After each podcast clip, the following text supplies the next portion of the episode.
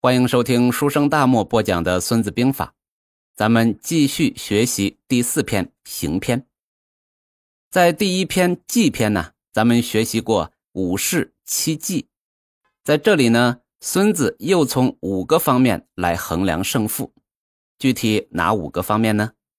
先看原文：兵法一曰度，二曰量，三曰数，四曰称。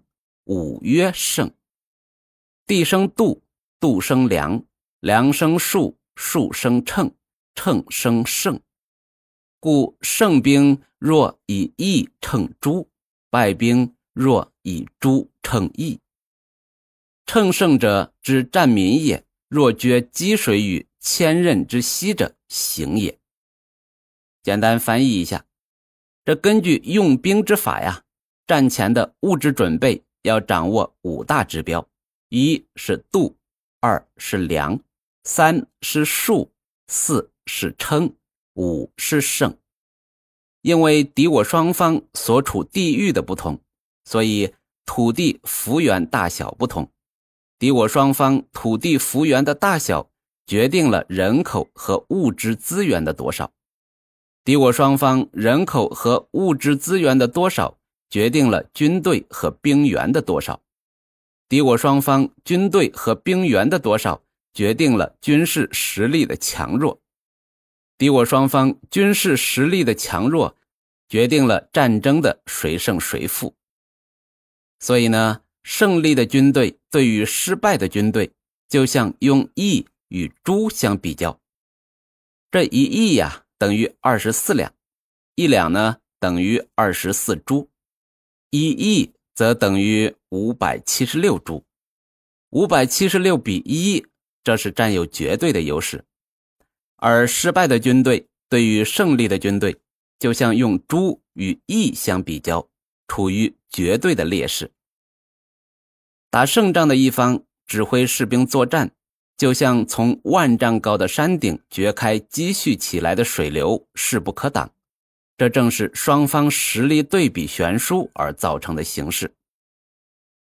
这度、量、数、称、胜，其实啊是环环相扣的。度指的是度量国家的土地面积和土地质量。春秋时期属于标准的农业社会，主要是靠地里面长的粮食来养活。地多，质量又好，就能多收粮食。那为什么中原地区以现在的河南为中心？那是因为河南、河北、北京、天津、山东一带那是标准的平原，可以种很多粮食。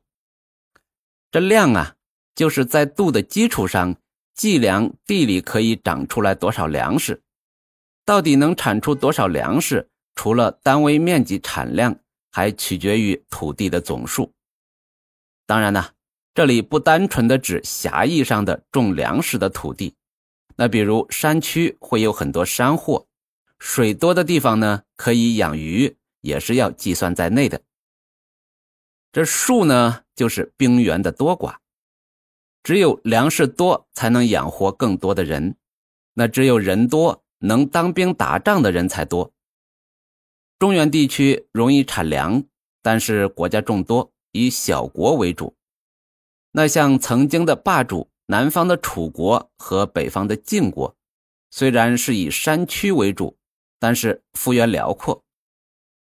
一个国家如果只有十万人，这撑死了呀，能拉起两万人的军队；一个国家如果有一百万人，那分分钟可以拉起十万人的军队。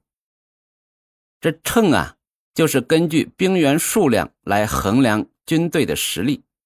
在冷兵器时代，军队人数啊还是决定实力的重要指标。实力强大是最终胜利的基础保证。土地数量和质量决定着物资的产量，粮食决定着这个国家能养的人数，那国家的总人口又决定着兵员数量，兵员的数量多少又决定着国家军队的实力，军队的实力。又决定着打仗能不能打胜，这是一环扣一环的。当绝对实力是十比一甚至一百比一这样，那打起仗来呢，就像山洪爆发一样，绝对的势不可当。很多时候，如果不是遇到真正的有骨气的对手，或者呢，对方是愣头青，对方啊都会主动投降，这就达到了孙子全胜的目的。孙子的观点，全胜啊，就是打完胜仗，对方的人在城在，自己呢还没啥损失，对方所有的人、土地、物资、打包啊，都成我们的了。第四章行篇呢。到这里，咱们就分享完了。行，主要是在战前先保证自己不可战胜，然后再寻找战胜的机会。如果是棋逢对手，就要看谁先耐不住等待。先下手为强是没错的，但是先下手也意味着先出错。更重要的呢，还是先要有充足的实力，实力不够啊，胜的几率也不大。好了，那下一期呢，咱们开始学习第五篇试篇，关注我不迷路哦。